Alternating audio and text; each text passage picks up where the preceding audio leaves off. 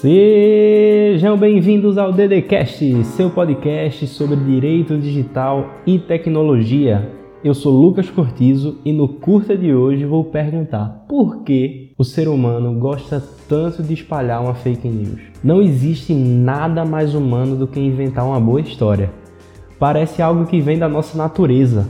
Por isso que a fofoca é tão poderosa é assunto para programas especializados, revistas só sobre o assunto e domina até o papo de vizinhos e vizinhas no antigo hábito de pôr a cadeira na calçada. Tem uma pesquisa que falou que 80% do tempo que um grupo passa junto é fofoca. Quando é que isso surgiu? Há quem defenda que o homem descobriu o fogo e criou tempo para fofocar.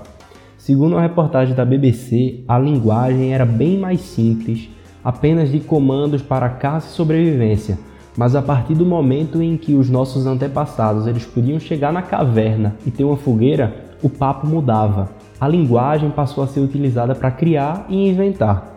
E daí permaneceu até hoje esse hábito, só que hoje um pouco mais grave.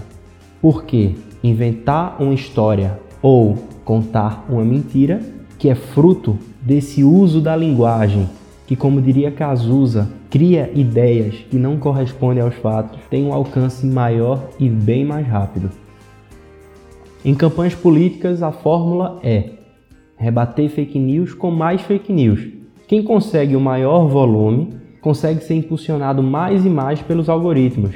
Detalhe que os algoritmos são funções matemáticas utilizadas, por exemplo, pelas redes sociais. Os algoritmos eles vão processar e impulsionar aquilo que é naturalmente viral, com muitas pessoas partilhando. Mas cuidado, porque eles também vão impulsionar quem melhor pagar. E aí temos um alcance internacional em poucos minutos.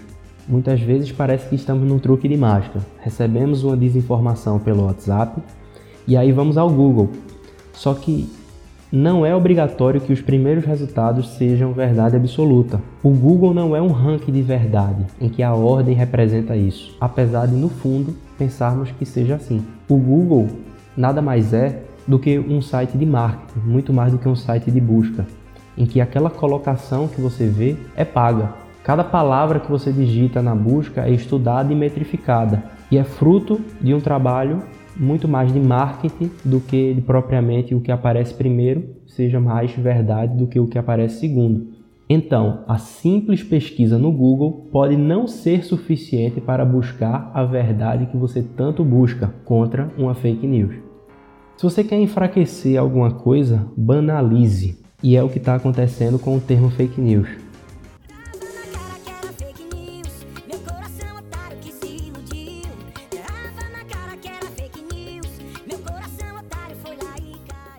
Aquela moda de Donald Trump de tudo que for contra ele ou contra a sua opinião é só gritar. I'm not going to give you a can question. You, can you state categorically? You are fake news. Sir, Go ahead. can you state categorically that nobody...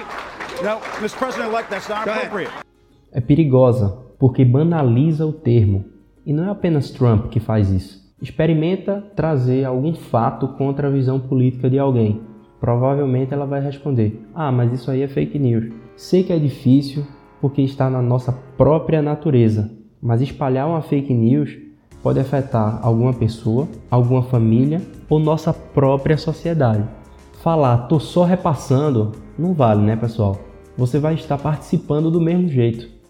Mas eu não estou aqui para julgar ninguém porque eu sei que qualquer cidadão que já tenha repassado alguma fake news muitas vezes seguiu o próprio instinto e não sabia ferramentas, não sabia das formas para averiguar se aquilo ali era verdade ou não.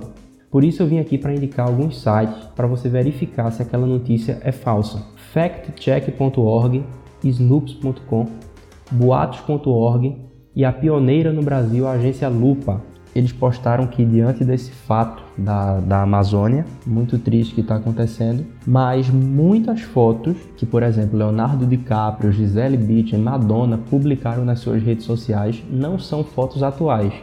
Então é muito bom dar uma olhada, vou fazer uma lista e deixar no nosso site, porque eu sei que isso é muito, isso é muito importante que a gente tenha até de cabeça onde buscar para quando nos chegar uma notícia que a gente desconfia que não seja verdadeira.